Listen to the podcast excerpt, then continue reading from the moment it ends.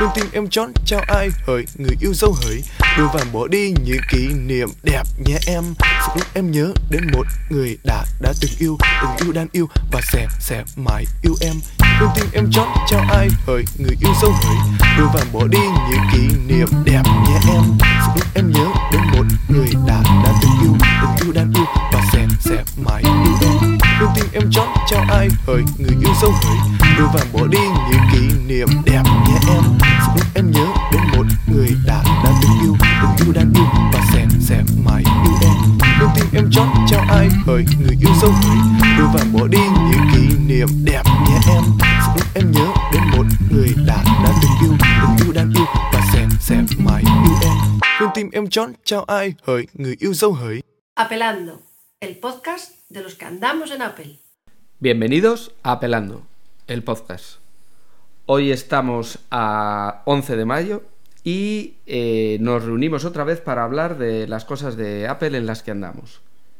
Saludamos a los habituales. Buenas noches, Osvaldo. Hola, ¿qué tal?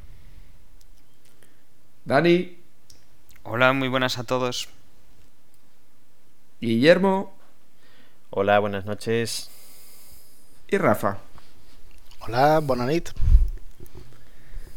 Después de, sal de saludo inicial, hacemos una pequeña promo de un podcast algo especial y enseguida continuamos. Hola a todos, yo soy Roberto y os quiero presentar mi nuevo podcast. Se llama Hablando sin parar y ya lo podéis encontrar tanto en iTunes, en iVoox y por supuesto en hablandosinparar.wordpress.com. Ahí tenéis toda la información de un podcast sin pretensión, hablando tranquilamente sobre las cosas que nos van ocurriendo en el día a día, las cosas cotidianas con sus tristezas, pero sobre todo con sus alegrías. Recordad, estamos en iTunes, Hablando sin parar o también en hablandosinparar.wordpress.com. Un saludo, hasta luego. Y como pasó todo el mes de abril, pues eh, llega mayo y el unipresente y el que tenemos que hablar sin remedio es el iPad. Por, por varias cosas. Eh, podemos empezar, si queréis, por, por, el lanzamiento del nuevo, del nuevo 3G, que bueno, ya lo conocíamos por características y demás, pero ya, ya está en manos de, bueno, pues de los americanos o de la gente que haya ido a Estados Unidos a comprarlo. Eh, quizás como primer comentario, primera discusión, opinión que podemos hacer es saber qué os parece si, si el 3G es el iPad que debemos de comprar o sin embargo no tiene que ser el Wi-Fi o, qué hacen conviviendo estos dos sistemas si solo tenía que haber uno. ¿Qué opináis? Mm, yo creo que por la diferencia de, precio que va a haber, mm, por lo menos en mi, en mi caso personal, me seguiría quedando únicamente con el wifi porque mm, creo que van a surgir rápidamente, bueno, además de los que ya tenemos, eh, métodos para hacer tethering con prácticamente cualquier teléfono, cualquier, con cualquier cosa, con lo cual le podremos dar esa conexión a internet de múltiples formas y, no tenemos que pagar este sobreprecio y sobre todo no tenemos que mm, acogernos a esas tarifas de los operadores que bueno se, se van a basar un poco en que la, la tarjeta SIM que tienes que, que conseguir no, no, te sirve una normal, ¿no? Aunque bueno, podemos comentar después que con ciertas salvedades. Claro, claro. Yo. Dile, Rafa. Ahí tengo yo una pequeña duda. Yo leí cuando presentaron el iPad que este la microSIM no sería mayor problema, porque en realidad lo que es la electrónica, la parte chip, tiene el mismo tamaño, solo cambia el soporte, digamos, la piecita de, de cartón. Sí, efectivamente, eh, es que hay un usuario que ya probó a recortarla y, y dice que, que funciona perfectamente. Ya habíamos comentado en algún podcast anterior que alguien se forrará vendiendo troqueladoras para, para convertir la, el SIM normal en un micro SIM. Pero sí, efectivamente creo que, que, es exactamente lo mismo, simplemente recortando un poco de cartón sobrante y ya está. Por mi parte, bueno, eh, el modelo 3G sí que no, a mí particularmente no me interesa y creo que la mayoría de la gente lo analizará así. Eso va a depender de los hábitos de uso, donde en qué condiciones pretenda uno usar el iPad. Si, si uno dispone de una conexión wifi en casa o, habitualmente donde se mueve, ya sea en el trabajo, en, en centro de estudios o etcétera, pues no va a necesitar realmente eh, disponer de la conexión 3G. Y si, era el caso de que lo necesitara, siempre hay alternativas igual más económicas que, que atarse a un plan, plan de precios con la operadora de las que han salido en principio asociadas en, la página web de Apple. Porque hoy en día los operadores móviles virtuales dan mejores tarifas que, los tres grandes operadores Movistar, Vodafone y, Orange. Pues yo fíjate, yo, yo me acuerdo que, cuando quedamos y estuvimos jugando un poco con el iPad, eh, yo me acuerdo que Osvaldo, hablando con Osvaldo, yo le dije, no, no, si yo el, el iPad 3G no, no lo quiero para nada, si, si no me hace falta. Pero yo, curiosamente, viendo las tarifas de que ha sacado especialmente Movistar, eh, creo que tiene una opción muy buena y es que todo aquel que tenga el, el iPhone con, con Movistar, eh, si, claro, tiene que ser la tarifa cara, o sea, la tarifa de 25 euros. Pero si tú tienes esa tarifa, te hacen un duplicado de esa tarjeta en microSIM y la puedes meter en tu iPad compartiendo esa tarifa. Es decir, no tendrías doble tarifa de datos, que creo que sería el gran hándicap de, de hmm. Movistar o de Orange o de Vodafone. De todas formas, la, tarifa cara es casi casi el, precio de partida de una conexión fija DSL en España, que está por los 30-31 euros. Yo lo considero excesivo. Mm. Pero pero si tú tienes. Bueno, pero, pero, a ver, cierto, esto es cierto, pero lo cierto es que la DSL lo tienes atado en tu casa y la, la 3G lo tienes móvil. Sí, sí. Ya, ya. yo creo que ese, y, esa es la ventaja. O sea, tampoco lo puedes la, no la puedes comparar igual porque, bueno, porque no es lo mismo. Entonces, a, mí, a, mí, sí me parece que esa, esa jugada de Movistar ha sido muy buena. Yo, yo creo que poco nos esperábamos esa, esa jugada y yo creo que por parte de Movistar, eh, si bien es cierto que muchas veces lo, le damos le damos mucha caña, yo creo que eh, esta decisión que han tomado a nivel de marketing ha sido ha sido buena, sobre todo a los que ya hoy día tienen tienen tienen iPhone y, y tienen alguna de las dos tarifas estas las, más caras, ¿no? La de 25 y creo que la otra es la de 30 y 30 y algo, pero en cualquier caso, si eres una persona que tienes una de estas tarifas en, en con Movistar y estabas pensando en comprarte el yo creo que esta, esta decisión probablemente te impulse todavía aún más a, al que te lo compres, porque el que puedas compartir la tarifa entre los dos dispositivos, sin duda es una, una ventaja de cara a, lo, a, los otros operadores, ¿no?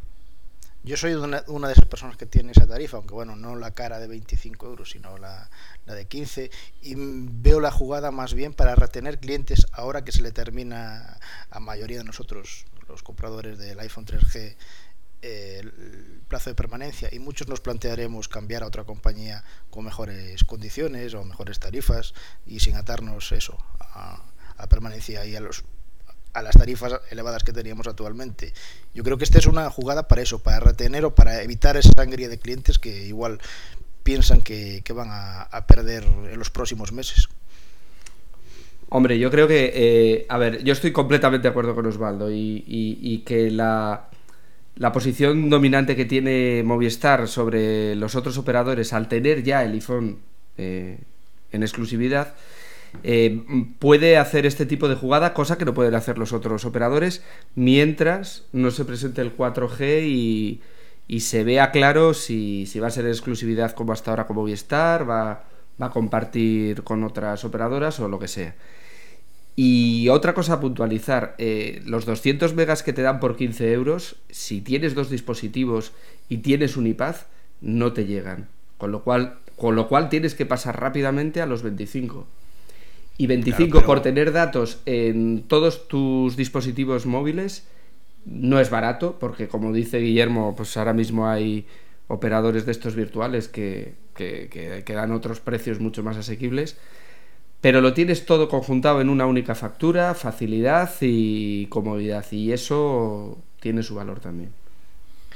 ¿Sabéis si... que no quiera optimizar el tema de las tarifas y claro, quiera la facilidad tal, pero el que quiera buscar la mejor tarifa posible, yo creo que no, no estaría en Movistar ni, ni, en Vodafone. Claramente tendrías que irte a un operador virtual y, y, después buscarte una que se adaptara a tu previsión de consumo. Puede ser, a mí me gusta especialmente la de Orange, esta diaria, porque yo podría usar eso, un iPad, lo que es la conexión 3G, en contadas ocasiones, no durante todo el año o durante todo el mes continuamente, todos los días, en contadas ocasiones. Y para eso creo que es la mejor. Pero bueno, habrá gente que sí, que lo saque todos los días de casa, entonces necesite una tarifa mensual.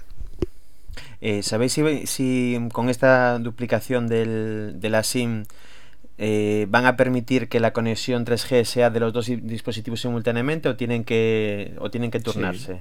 No, en principio cuando te dan una duplicación tú puedes utilizar los dos, las dos tarjetas. No, ahí no tienes... No tienes, creo, ¿eh? A ver, yo no sé, pero por lo que entiendo, tienes dos dispositivos con una misma tarifa. Hombre, también es verdad que hay que esperar a que muevan fichas los operadores virtuales, ¿no? Y, y, y claramente harán algún tipo de oferta y sacarán microsim a tanto, eso seguro. Eso seguro porque es un negocio que tienen que coger y además es que el IPA se vende libre, por lo tanto cualquier tarjeta le puedes meter sin, sin hacerle nada al, al iPad, ¿no? Sí, legalmente. Claro. A mí lo, que me ha extrañado también un poquito es el tema este de, la, de que cobren por la, por la propia tarjeta microSIM. Bueno, eh, creo que era Vodafone tenía un precio muy bajo, pero ahora es 20 euros. Eh, es así. No, no entiendo que te cobren la, la tarjeta. Te cobrará un plan de precios y el consumo mensual que hagas, pero por una tarjeta. Pero eso siempre lo hacen, ¿eh? Los operadores móviles siempre te cobran por la tarjeta, aunque luego te regalen a lo mejor no. incluso más, sí, sí, aunque luego te regalen incluso más, más saldo del que, del que compras. Pero siempre sí, tiene pero... que haber una compra. No sé, debe ser algún motivo, no sé si comercial o no sé de qué tipo, pero es una práctica habitual dentro de, de lo que son las tarjetas prepago. Sí, bueno, lo que pasa es que en los operadores virtuales el, el precio inicial muchas veces es casi ridículo. En, en Simio cuando yo compré las dos o tres que tengo era un euro el, el precio de sí, te dan 5. Exactamente, o 5 euros la tarjeta y te daban 10 en saldo, sí, una cosa sí. así que bueno. Mmm... A, a, eso me refiero, yo he claro. tenido Yoigo y de Simio y nunca me ha supuesto un coste. Si, si tenía que pagar en un momento dado, me lo daban de saldo Pero bueno, como real, mínimo. Realmente es, es, casi como la contratación inicial, como digamos que la puesta en marcha, es cuando te dan el número, cuando te dan un poco todo, ¿no? Eh, lo que sí es extraño es que... Um, otros operadores, no sé exactamente cómo lo harán los, los, operadores virtuales, pero por ejemplo Vodafone, si tú por cualquier motivo necesitas un duplicado de tu tarjeta, te la da de forma gratuita. Vas a cualquier tienda Vodafone, pides un duplicado y ya está. No tienes que pagar nada. Bueno, pero bueno, eh, bueno ahí cierto... estaban... Ahí están últimamente muy ratillas todos y, y quieren sacar de todos los lados. Movistar cobraba. Movistar cobraba, no sé si eran entre 6 y 10 euros o algo así. Y si queréis podemos comentar alguna cosilla más del iPad. Eh, habíamos hablado un poco antes de grabar de, de, de, que habían vendido ya más de un millón de iPads y que las ventas han sido superiores en menor tiempo que con respecto al iPhone. Y aquí había una pequeña discusión si nos parecía eh, pues muy un gran éxito o no. Yo, yo soy defensor, quizás me confieso eh, absoluto fanboy, pero pero creo que, que, todo el que aquel que decía que esto era bueno lo del iPad eh, va a ser un grupo reducido y no lo va a comprar mucha gente. Creo que el éxito inicial es eh, clarísimo aunque luego bueno hay que ver el recorrido evidentemente. Yo ya soy uno de esos. En, en dos podcasts anteriores eh, yo comentaba que que efectivamente que un iPhone era más colocable a cualquier tipo de usuario que fuese, bueno, que tuviese necesidad de un teléfono y que cambio el iPad tienes que buscarle un hueco de dónde lo coloco en mi vida y que, a qué actividad lo voy a, a, a dedicar, ¿no? y bueno, obviamente me equivoqué otra vez de pleno porque las cifras hablan por sí, por sí solas. Mm, creo que, mm, no sé, pero eh, a lo mejor es también desde el punto de vista de un fanboy, pero eh, Apple lo está rodeando cada vez más una especie de halo de, de esa magia que tanto nos vende Steve Jobs y, vamos todos como corderitos ahí a, a, comprar lo que nos vendan. Y la verdad es que en este, en este caso el producto mm, merece la pena, no es, no es un bluff tecnológico como, como inicialmente muchos dijeron. Yo también dije en su día que, pensaba que iba a ser un éxito. Lo que yo no, a mí también me equivoqué y yo creo que me quedé corto, porque yo pensaba que iba a ser un éxito, pero a un medio largo plazo. No pensaba que iba a tener un éxito tan inmediato y que estaríamos hablando continuamente del iPad y esperando la salida y colas en, en las Apple Store, etcétera, y estas cifras de ventas en las primeras semanas o el primer mes. Yo eso sí que no lo esperaba. Pensaba que, que sí, que lo venderían bien, pero un poco como el iPhone o incluso menos. Esto es, a mí... que, es que con el iPad está, está siendo todo acelerado, porque ya no solo es que las ventas se hayan, se hayan eh, multiplicado sobre las expectativas. Eh, es que también incluso los desarrolladores de software se están dando unas prisas impresionantes y están sacando software para iPad que salió hace un mes prácticamente a una velocidad increíble. Ya empieza a haber cantidad, una cantidad inmensa de software ya para el iPad y está, es, es nuevo en el mercado, acaba de salir y creo que con ninguna otra plataforma sucedió esto antes este apoyo tan, tan fuerte inicial. Es cierto que muchos ya partían de, de una buena base porque tenían un, software eh, para el iPhone y tuvieron que, no tuvieron que partir de cero, pero eh, hay otras, otra, otras empresas de software que ya tienen eh, diseños específicos para el iPad y, y sí partieron de cero y lo, lo tienen en cuestión de semanas.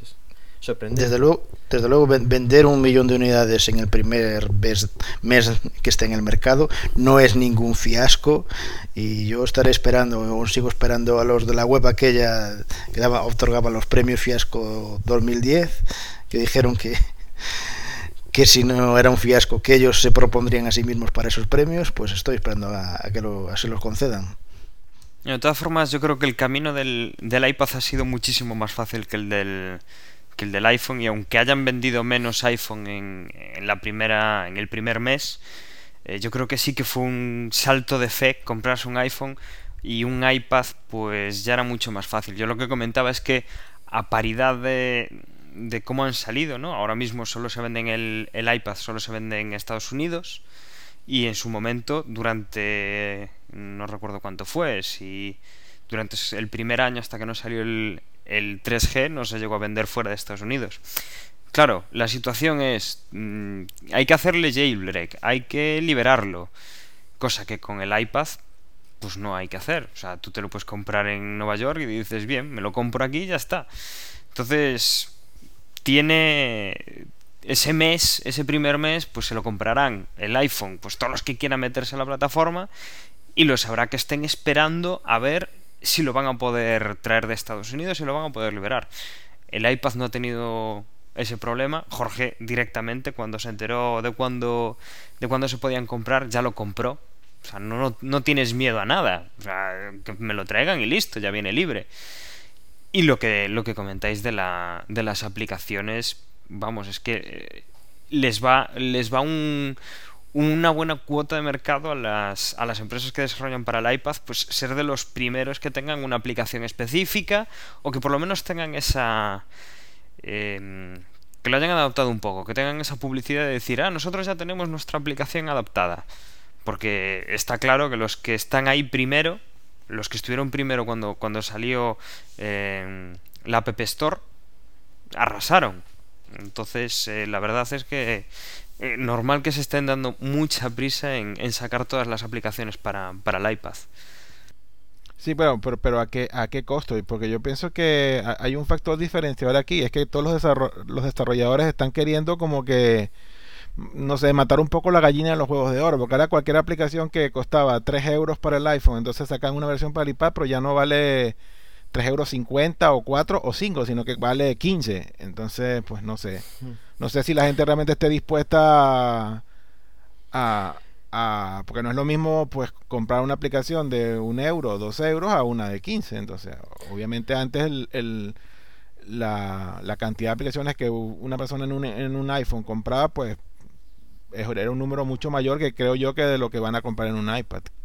Entonces, pues no sé, es cierto que va a haber que hay muchas aplicaciones que se han dado prisa en que haya un mercado de aplicaciones preparadas y listas para cuando los clientes tengan eh, el iPad en casa y empiecen a jugar con él, pero la cuestión va a ser el precio de esas aplicaciones. Yo creo que también vamos a tener que esperar a que lo del famoso iAd eh, se esté ya desarrollado y que pues muchos muchas de estas compañías que desarrollan aplicaciones pues vean la posibilidad de, de no cobrar, sino que irse por el método este subsidiado por, por publicidad y realmente ver cómo, cómo se mueve el mercado de las aplicaciones para iPad específico, porque yo creo que ese premium de, de precio puede un poco atentar a contra el, el, boom que pudo haber tenido la App Store para el iPhone en relación con, con el iPad, ¿no?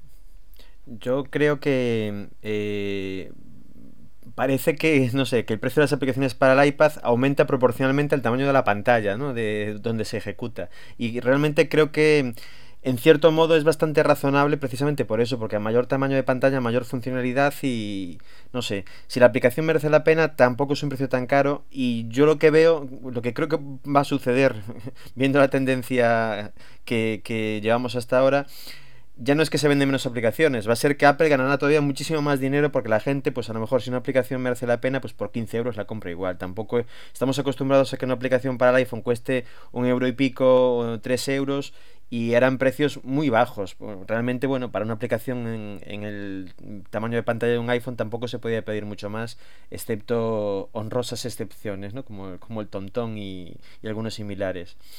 Y por otra parte, mm, ahora que ya tenemos eh, Jailbreak, que lo comentaremos después, se abre un mercado negro ya importantísimo de aplicaciones instaladas de forma no oficial a través de Cydia o a través de mecanismos eh, que no sean directamente la App Store, que nos va a permitir también, si, si queremos entrar por ese camino, tener prácticamente cualquier tipo de aplicación instalada de forma gratuita.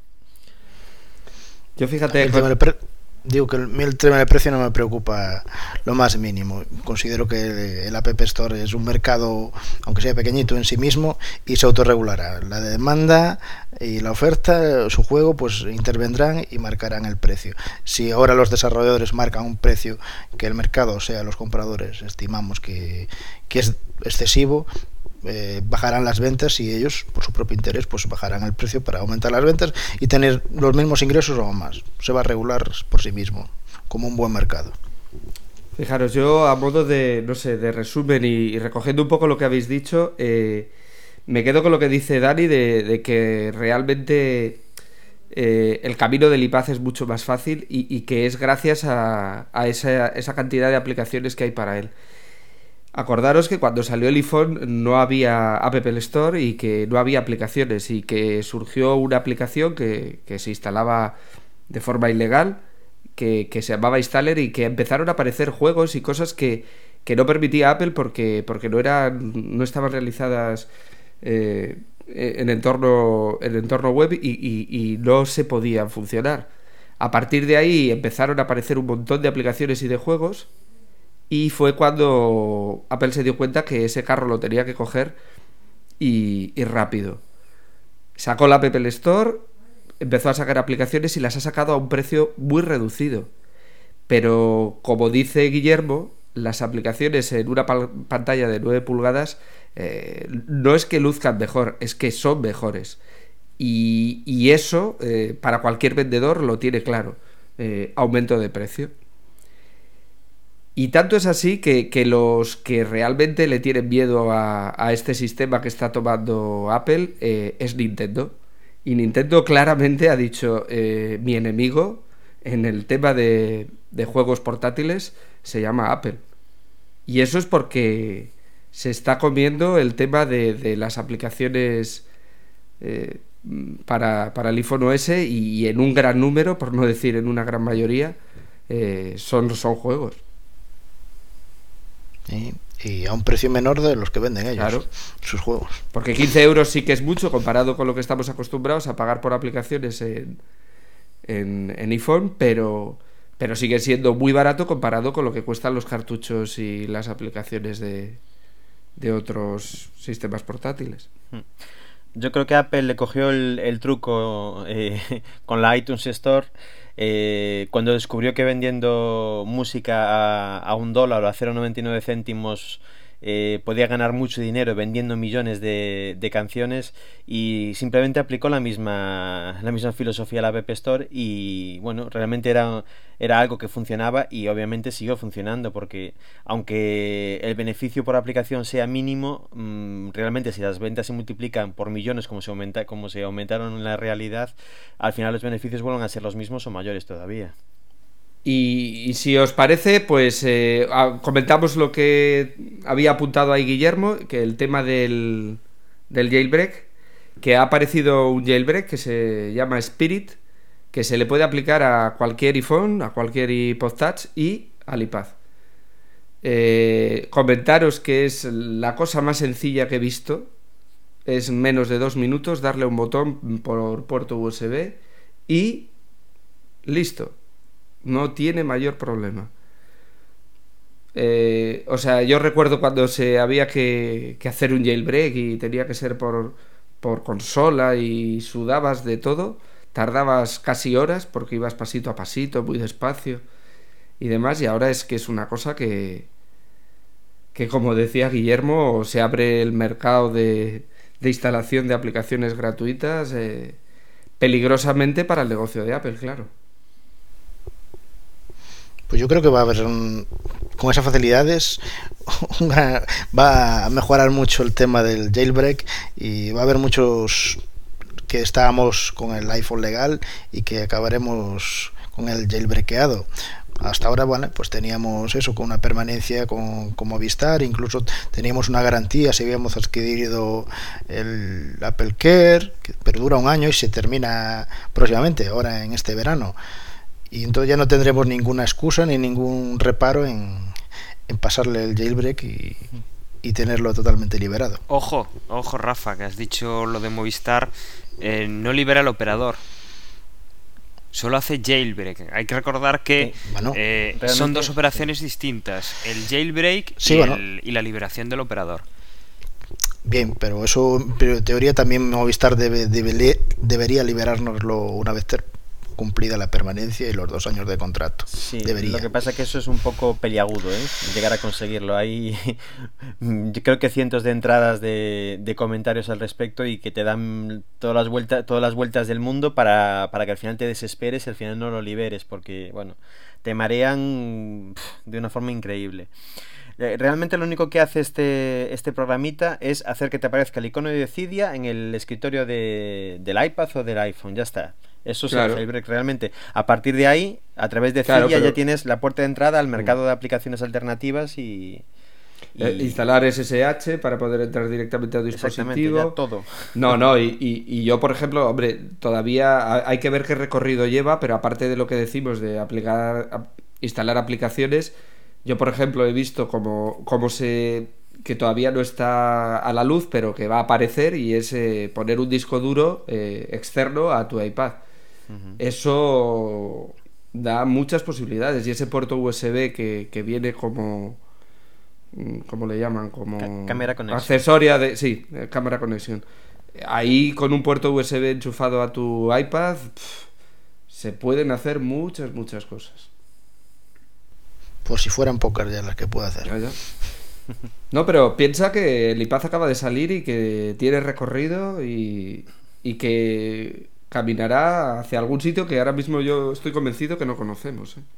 Precisamente en el, en el vídeo donde se presentaba el, el hack este para utilizar esta el, el interface este mm, para teóricamente cámaras digitales para conectar un disco duro eh, se vio también un maravilloso explorador de archivos un maravilloso finder para, para iPad que no sé si, si forma parte de, de Cydia o, o no, no sé realmente dónde salió pero venía a demostrar que es muy muy posible y muy interesante y además que se podría llegar a hacer muy intuitivo y muy fácil la gestión de carpetas, la gestión de directorios y la, y la gestión de, contenidos directamente sobre el sistema de ficheros del, del iPad. Es muy parecido a, a Goodreader, que es un lector de archivos de todo tipo y que gestiona los archivos. eh, yo no sé si era ese o es muy muy similar a lo que la forma que tiene este programa de gestionar los archivos. Entonces, bueno, está medio elaborado, es y es evidente que eso es otra cosa que va a aparecer. El sistema de gestión de archivos, sistema de impresión, por ejemplo, son cosas que, que el iPad mm, llegarán. Bueno, el sistema de impresión creo que ya es una de las funcionalidades que vendrá en, en, el, en el OS 4, si no recuerdo mal, tanto para iPhone como para, como para iPad en el momento que llegue al iPad. Ya soporte directo de impresoras desde, desde iPhone OS. iPhone OS. Y bueno, un mes de mayo cubierto de iPad y cubierto de hardware, porque también hubo presentación de los nuevos MacBook. Y quizás eh, nos acercamos eh, hacia, bueno, un mes de abril, y nos acercamos hacia un mes de junio, en el que con la presentación de, de, de la WWDC, pues ahí y quizás el rey va a ser el software. Y yo ponía ahí en el guion que, que, es muy necesaria la actualización de, de software habitual en, en, Mac, ¿no? Sí, tú mencionabas, por ejemplo, el iWork y en su día, bueno, a principios de año cuando presentaron la aplicación para iPod ya vimos unas posibles guías de diseño que todos nos encantaron, entonces ya podría venir por ahí un poquito la actualización. Y yo creo que es muy necesaria porque, por ejemplo, uno de sus competidores, que es la suite eh, por excelencia, el Microsoft Office, pues ahora mismo hay una beta ya eh, de la versión 2011 para Mac. No sé si alguno lo habéis probado. Yo lo he instalado, pero apenas le he tocado y realmente a mí me ha decepcionado un poquito. Porque sí que llevo ya un tiempo usando eh, la otra beta, la de Windows, la 2010, y esa sí que me, ha gustado mucho las novedades que trae. Y esperaba que hubiera las hubiera replicado en la beta de eso, de Office para Mac 2011 y no las veo por ningún lado. Más bien parece que eso, para la edición Mac han cogido las novedades que presentaron en su día en, en la de Windows, la 2007. Y otra vez nos volvemos a quedar por detrás de la versión de Windows pues por ejemplo como novedades eh, tendremos en la versión para Mac esto la 2011 eh, la interfaz Ribbon que bueno eh, al principio nos choca un poco y cuesta acostumbrarse y a mí particularmente no me acaba de gustar pero bueno supongo que te acabas acostumbrando y tendremos eh, como nueva aplicación Outlook desaparecerá la, el gestor de correo que no recuerdo cómo llamaba antes. Nunca, nunca lo llegué a usar. Y tendremos Outlook.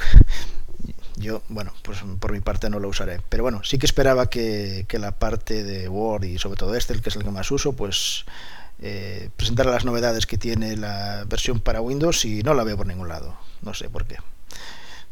Siempre dando preferencia a la versión de Windows, entiendo.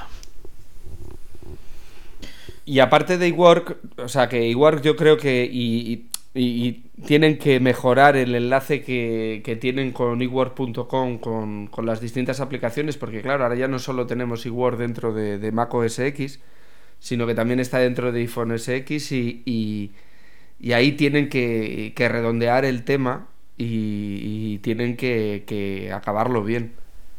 Y sí, quizás la, la, competencia en esa, por esa parte también la tienen clara claro, con, con, Google. Con, con, Google, con el Docs, que claro. continuamente está mejorando. Últimamente también ha mejorado, presentado una nueva interfaz de, de las aplicaciones Word y bueno, doc, documentos y hojas de cálculo. Eh, y pues lo de iWord.com se queda muy atrás.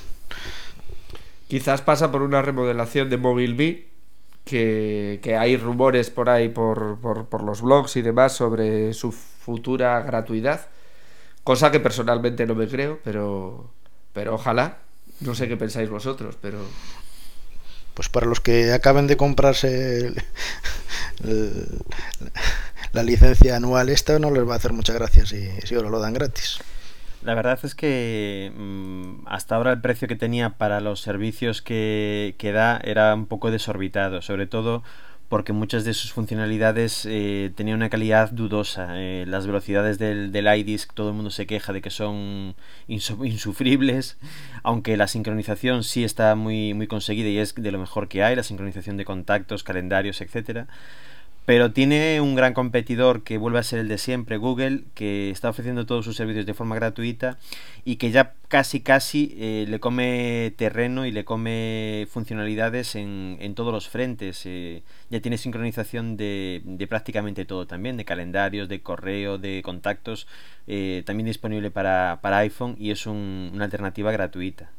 Entonces, mm, bueno, mm, a lo mejor la gratuidad no, pero, pero una bajada importante de precios para ponerlo a un nivel de entrada en el que puedan entrar muchos más usuarios, mm, sería interesante.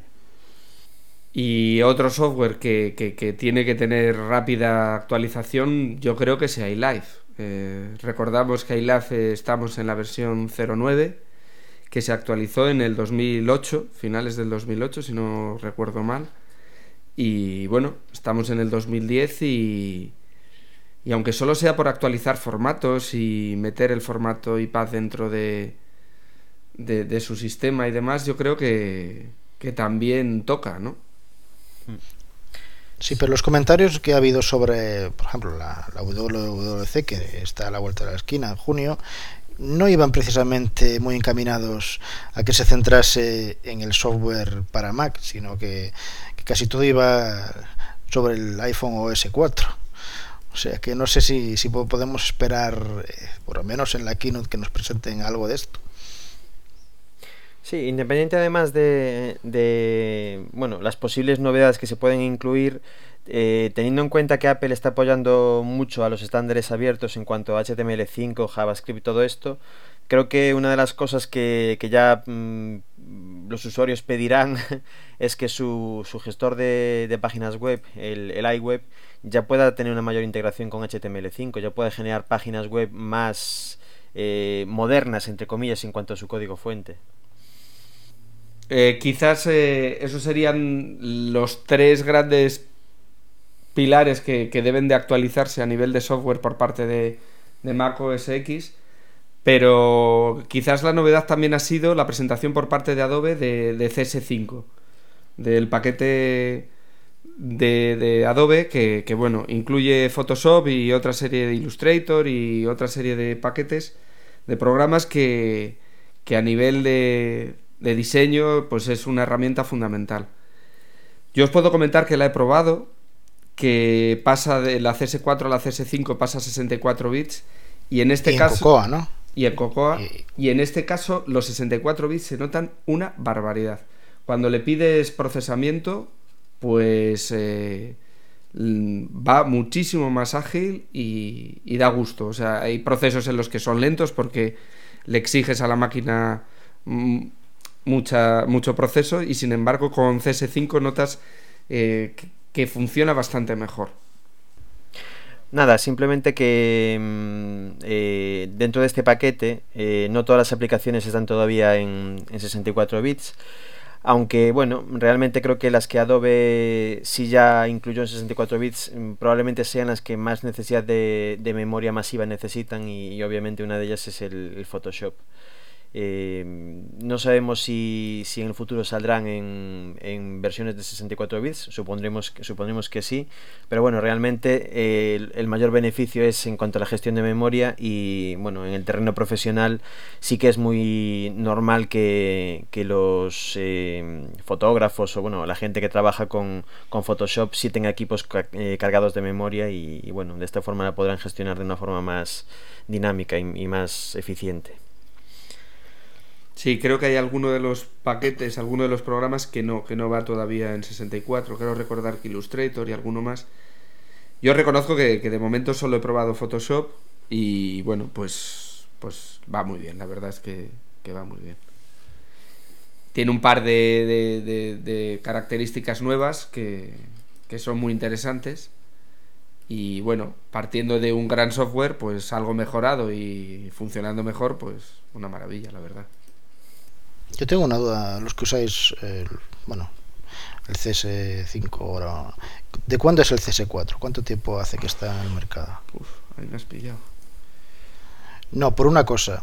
Una, hace poco ya visteis a Jobs que, que calificó a, a la gente de Adobe como, como vagos o gandules y yo creo que aparte del tema de Flash también podía ser que mencionara uh, eso al paso que, lo que han tardado en hacer una versión con, con Cocoa cuando ya otras aplicaciones ya hace tiempo que, que han pasado a programarse en Cocoa Hombre, yo recuerdo que cuando salió CS4, creo recordar, y esto hablo de memoria, creo que CS4 para, para lo que es Mac OS X salió en 32, pero creo que para, para Windows ya salió en 64.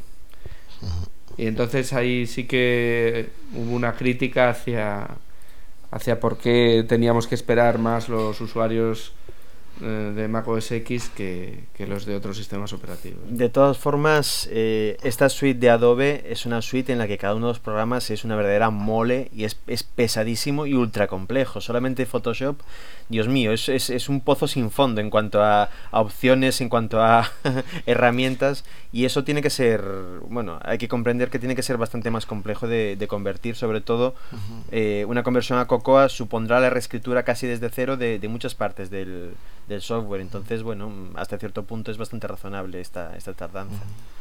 No sé dónde leí que, que, que, Photoshop en sí mismo es un sistema operativo que nunca llegas a conocer y que siempre hay ahí una esquinita, un algo que, que descubres y que utilizas. Mira, por ejemplo, te digo que yo tengo instalados ahora mismo CS4 y CS5 y ha aumentado en 200 megas eh, de 553 a 752 megas. O sea, son moles de programas que, entonces, bueno. ¿qué, requerimiento, ¿qué, requerimientos de RAM necesitas, por ejemplo, para trabajar correctamente con, con la CS5? Depende de lo que no vayas sé. a hacer. Claro. Y los requisitos mínimos eh, habría que ir a Adobe a mirarlos. La verdad es que no lo sé de memoria. ¿Pero con 2 gigas se te quedan justos o, o, va bien? En un Mac, digo, ¿no? Ya me refiero a un, mm, a un No sé. No si, vas a editar, si vas a editar fotos de estilo resolución RAW, 2 gigas se te quedan muy cortos con Photoshop. Claro. Pero mucho. Sí, Photoshop se ralentiza mucho a medida que el archivo aumenta de peso, o sea, eso es así. Pero bueno, eso es lógico también.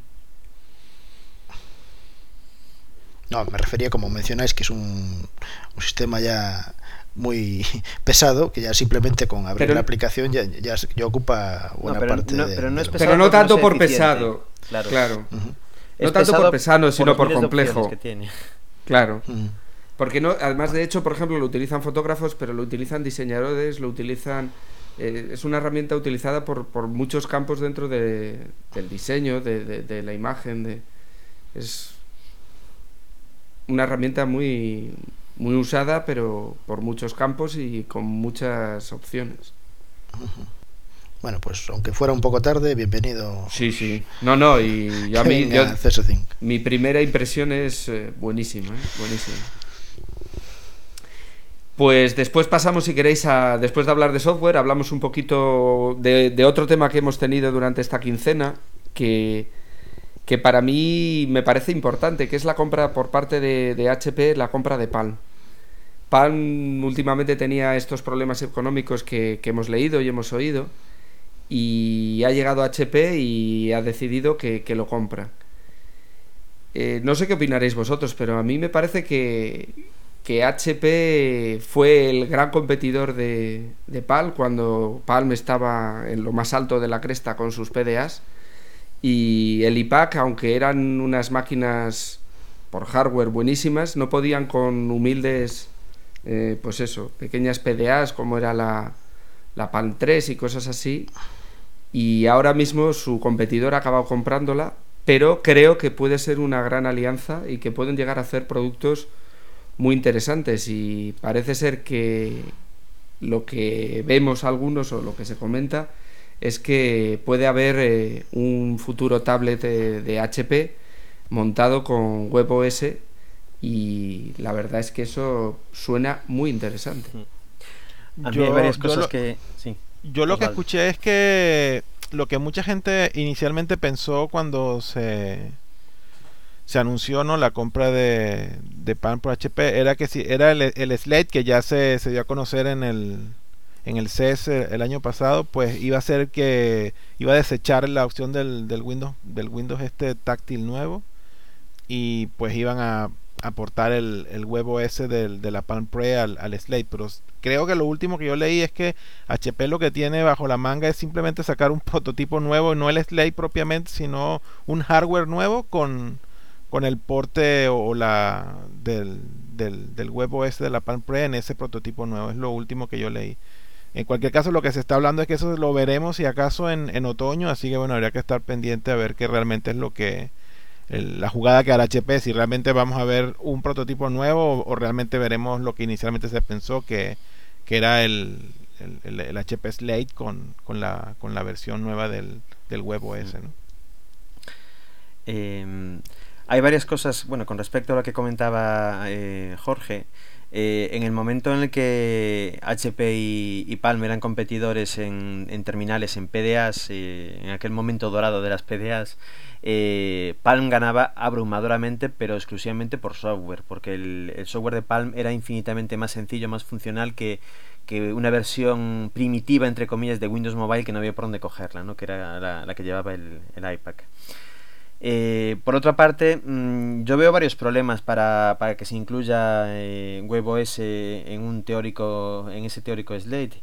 Lo primero es que la, la plataforma es incompatible, o sea, el Slate lleva un procesador Intel normal y aunque se portara, porque bueno, realmente es un Linux lo que lleva debajo mm, WebOS, eh, nunca, se nunca se conseguirían características eh, como por ejemplo como la, gran autonomía del, iPad simplemente porque esos procesadores no están pensados para eso. Mm, yo sí que veo más que mm, razonable que se haga un nuevo terminal con diseño HP con características HP y, realmente mm, un poco con lo que le faltaba a a WebOS, que es un buen terminal donde correr, porque las Palm Pre la verdad es que el sistema operativo era muy bonito, pero lo que es el hardware era bastante penoso, era bastante deficiente, eh, por muchas razones.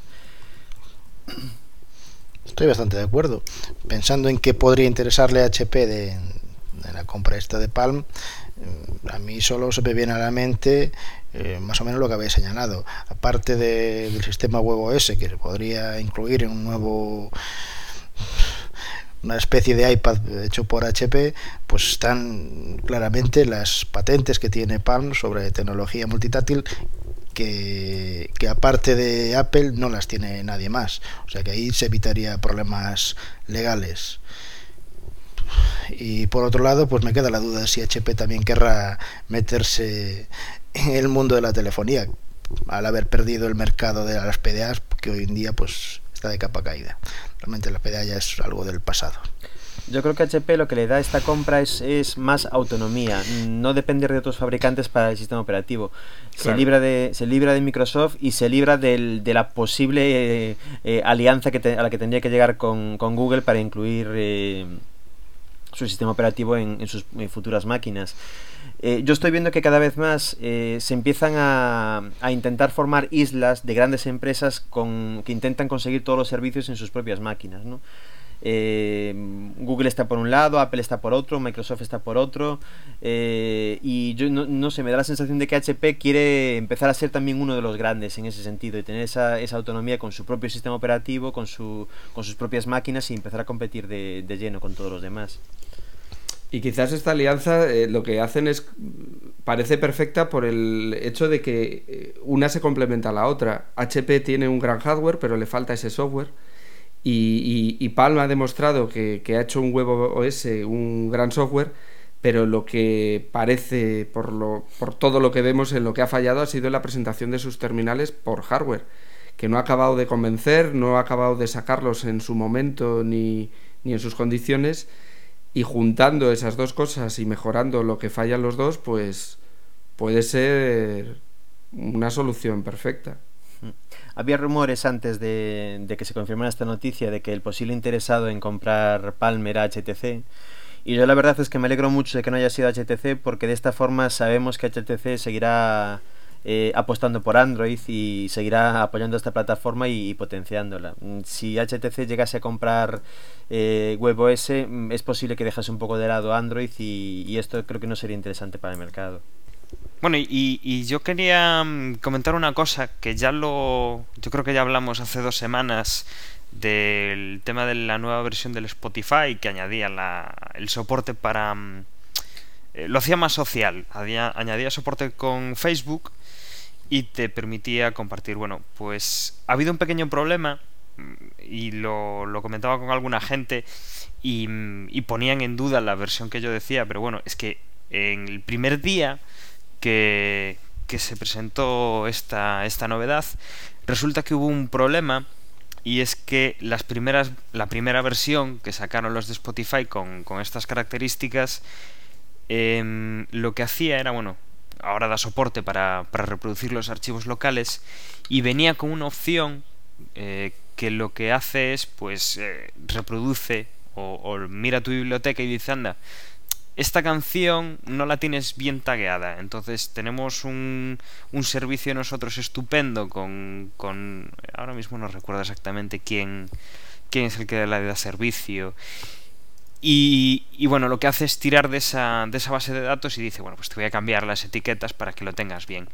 El problema es que el servicio este famoso, que la verdad ahora no, no me viene exactamente a la cabeza quién era, resulta que es desastroso. Eh, se pone a, a, cambiar las etiquetas y os puede dar un susto. Y claro, eh, el problema es que venía por defecto puesto para que lo hiciera. Entonces, el... a mí me, fastidió pues unas 4.000 canciones. Se metió a lo que yo pues las tenía tagueadas. O sea, canciones... Eh, canciones que yo ya tenía perfectamente puestas sin preguntármelo se puso a, modificármelo. Vale, problema. Si tienen, o sea, si tú seleccionas las canciones, hay un botón derecho y, y te pone deshacer lo que ha hecho, ¿no? El, el deshacer el cambio de las de los tags de, de, tus canciones. Bueno, pues el segundo problema que tuvieron los de Spotify es que eso no funcionaba. Entonces, bueno, una, una solución que apliqué yo y es muy cutre eh, por el, el, tiempo que te lleva a solucionarlo, es eh, coger, volver a importar las canciones al Spotify. Obviamente la versión ya se ha arreglado, o sea, ya se actualizó. Es volver a, a, a importarlas, darle a deshacer, que en ese momento sí que te deja, eh, deshace lo, lo, que ha cambiado y bueno, a, a, partir de ahí lo único que hay que hacer para que vuelvan a tener los tags correctos es reproducir las canciones. Os podéis imaginar la lista de reproducción que tengo yo con 4.000 canciones que voy reproduciendo poco a poco y que me quedaban 12 días para, para que estuviera todo correcto, ahora ya me quedan 9 y bueno, la verdad es que es un, un derrape que tuvo ahí los de Spotify, ya lo sacaron al, a las pocas horas pero que hay gente que le ha fastidiado la biblioteca de 26.000 canciones, una cosa así. Entonces, si notáis que tenéis los tags extraños, pues buscad en, en Google que hay un montón de blogs que explican explican cómo, cómo ha pasado eso, cómo, cómo podéis solucionarlo y vamos, yo os digo que el método que estoy aplicando yo funciona. Luego está el que comentan aquí, me acaban de tomar el pelo y es el de utilizar Time Machine. Pero bueno, los que tenemos la copia de Time Machine un poco antigua, pues como que no, que no funciona la cosa muy allá. Y el otro tema es Steam, ¿no? Ah, el Steam, el Steam. Mira que os dije, mira que os lo dije. Vamos a grabar mañana. Lo que pasa es que mm, no quisieron esperar. Estamos grabando hoy, víspera de la salida tan esperada de, de Steam. Y ya hay alguna novedad, bueno, novedad, eh, ya hay alguna aclaración de lo que vamos a tener mañana, ¿no? Eh, Steam, o sea, el Valve eh, que puso una nota de prensa en su página web, en la cual lo que, lo que comentan es que a partir de mañana van a ir eh, añadiendo a, a los títulos disponibles en la plataforma de Mac, van a ir añadiendo todos los miércoles algún juego, ¿no? Entonces, eh, la idea que, mm, que ellos han o que ellos intentan hacer es ir aplicando, ir poniendo los juegos en paquetes para que se puedan probar las distintas eh, mejoras o, o, las distintas características de Steam. Por ejemplo, mañana, supuestamente, el primer juego que va a estar disponible es el, el Portal 2, si mal no recuerdo, que es el con el que querían hacer coincidir el lanzamiento y lo van a presentar como el primero con el motor Source de, de Valve. Entonces, me temo que, por ejemplo, muchos de los juegos que se esperaban que estuvieran disponibles, como el Half-Life 2, el Counter-Strike Source, pues que todavía no los, no los suelten, que solo, que solo suelten el primero, el, el Portal 2. Pero bueno, entonces lo que tenemos es eso, que mañana, a partir de mañana, todos los miércoles, pues nos irán poniendo un mayor catálogo y que, bueno, a ver si dentro de... O sea, para el siguiente podcast, pues ya he podido probar un poco el Steam y comentamos si os parece un poco qué tal funciona. Por lo que yo he leído hasta ahora, parece ser que en un portátil como, como el que tengo yo, eh, que es un MacBook Pro de principios del 2008, de los últimos que no son que no son unibody, parece ser que los juegos con el con el Source van perfectos. A ver, yo creo que eh, es una pena, porque el lanzamiento este, yo no sé si lo hacen para generar algo de hype o para ir vendiéndonos la moto. Yo creo que va a ser menos de lo que esperábamos y vamos a tardar en ver lo que, lo que buscábamos. Tú, por ejemplo, que hablabas en otro episodio del Counter-Strike, pues cuando ellos quieran, que a lo mejor es dentro de un mes o... Quizás es la pena, que lo que esperábamos era tener Steam por completo en, nuestro Mac OS X y, y bueno, va a haber que esperar, a pocos por lo menos. Hombre, lo que, lo que tienen pensado y lo que supongo que querrán ir haciendo, eh, vamos a ver, Steam es la plataforma, eh, la compañía que está detrás es Valve, y Valve tiene pues un montón de juegos, pero no todo lo que hay en Steam es de Valve, y lo que estarán dando es un poco opción a, las empresas pues a, a adaptar eh, sus juegos a la plataforma Mac de forma más nativa que si solo fuera con, con, un emulador. Ellos querían evitar utilizar emuladores tipo, bueno, la base del crossover o hay otro más que no, no recuerdo exactamente. Eh, es que es, es, algo parecido a Cydia, es... No, recuerdo exactamente cómo, cómo, lo llamaban. También estaba por ahí para, para poder jugar a juegos de Windows, ¿no? Y lo que quieren hacer es una experiencia totalmente Mac. Es decir, eh, que corra nativo sobre el Mac y por eso pues habrá algunos títulos que tarden un poco más, habrá otros títulos que tarden un poco menos y y lo de los títulos de Valve pues es que no lo sé, no, no lo deja muy claro. Yo por la nota de prensa asumo eso, que mañana lo que van a tener es el Portal 2 y que el próximo miércoles pues ya irán añadiendo más.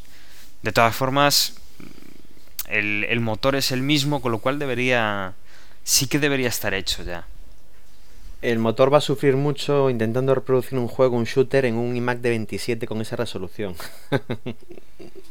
por, bueno, pero le por baja la resolución. ya, ya, ya, pero Dios mío, tiene que ser algo impresionante, ¿no? Jugar a, a, un juego de este tipo en semejantes pantallas. Bueno, máquina, máquina tiene para hacerlo. Bueno, y hemos dado un repaso a la quincena importante y creo que podemos ir despidiéndonos. Eh, si queréis añadir algo más antes de, ir cerrando, veo que no. Nos queda algún tema en, el guion que yo creo que, lo podemos ir dejando para, para más adelante porque está, son cosas que vamos a seguir hablando. Y nada, nos despedimos. Empezamos, si queréis, por el mismo orden que habíamos hecho antes. Eh, Osvaldo. Bueno, como siempre, un placer. Hoy poco conversador estuve yo hoy, pero bueno, ni modo. Eh, esperemos que esté más conversador yo en, la, en, el próximo en el próximo podcast. Nos escuchamos. Saludos, chao. Recuerdo tu usuario de Twitter, OSWJim, y pasamos a Dani. Bueno, pues como siempre, un placer y contando ya las, las horas para poder probar, como decía Steam, y, bueno, en el próximo podcast pues ya comentaremos un poco con más, eh, bueno, con más idea de lo que va a pasar en estos, en estos lanzamientos de miércoles. Y bueno, recuerdo que mi, mi blog es elaqueldacallar.es. En Twitter me podéis encontrar eh, bajo el seudónimo de Danocho, todo con, con letra. Y en Steam también, Danocho. Un saludo a todos. Eh, Guillermo. Pues nada, como siempre también un, un placer. Eh, en el próximo eh, apelando, no sé si, si, podré estar, estaré de viaje en, en, bici por Portugal y si consigo una buena conexión 3G o, o, una buena wifi, pues intentaré asistir de forma normal, aunque sea en, en movilidad. Eh, os invito a, a, que sigáis mi aventura en, en mi blog, que es mimemoria.net. Y si me queréis encontrar en Twitter, soy neo-7. Chao. Pues esperamos que, que, podamos conectarnos para que nos cuentes en directo cómo va esa pequeña aventura. Y si no, por supuesto que seguiremos ese el blog y seguiremos tus andanzas por, por tierras portuguesas. Eh, Rafa, pues yo no sé nada más que decir. Como siempre, me lo he pasado bien aquí charlando con los amigos estos maqueros, eh, algunos más fanboys que otros. Y nada más, que, que me podéis seguir en Twitter, como ya sabéis, como mi usuario que es Azor, H-A-Z-Z-O-R, y buenas noites. Y hablando de amigos maqueros, casi durante la grabación he seguido por Twitter dos, dos hechos. Uno es que nuestro amigo Rubén, Tacito, lanza Tacito Premium y desde aquí yo personalmente le quiero dar ánimos, toda la suerte del mundo, porque me parece una postura arriesgada y, creo que, que como tutoriales de Apple de sistema Mac no hay y, que nada, que, que le vaya muy bien. Y otra pequeña también, pues que acabo de ver que, que Magniacos, otro podcast eh, de, sobre la temática de Apple, acaba de lanzar su aplicación en, en la App Store, en la que podemos seguir todas sus andanzas, todos sus capítulos. Cosa muy innovadora y bueno, pues muy interesante que me pongo a descargar y, que, les animo también y que les vaya muy bien. Yo soy apelando en Twitter y si queréis dejar un comentario, ya sabéis, en el post que acompañará este podcast. Y si queréis un correo, pues igual, apelando gmail.com. Hasta entonces, À, à, Adiós. Adiós. Chao. Rafa, tienes que aprender el trololo. Chao. Chao. Con tim em chón trao ai hỡi người yêu dấu hỡi đưa và bỏ đi những kỷ niệm đẹp nhé em sự lúc em nhớ đến một người đã đã từng yêu từng yêu đang yêu và sẽ sẽ mãi yêu em con tim em chót cho ai hỡi người yêu sâu hỡi Đưa vàng bỏ đi những kỷ niệm đẹp nhé em. Sẽ lúc em nhớ đến một người đã đã từng yêu Từng yêu đang yêu và sẽ sẽ mãi yêu em. Con tim em chót cho ai hỡi người yêu sâu hỡi Đưa vàng bỏ đi những kỷ niệm đẹp nhé em. Sẽ lúc em nhớ đến một người đã đã từng yêu Từng yêu đang yêu và sẽ sẽ mãi yêu em. Con tim em chót chào ai hỡi người yêu dấu hỡi Đưa và bỏ đi, những kỷ niệm đẹp nhé em. Sẽ lúc em nhớ đến một người đã đã từng yêu Từng yêu đang yêu. Và sẽ sẽ mãi yêu em. Luôn tim em chót trao ai hỡi người yêu dấu hỡi.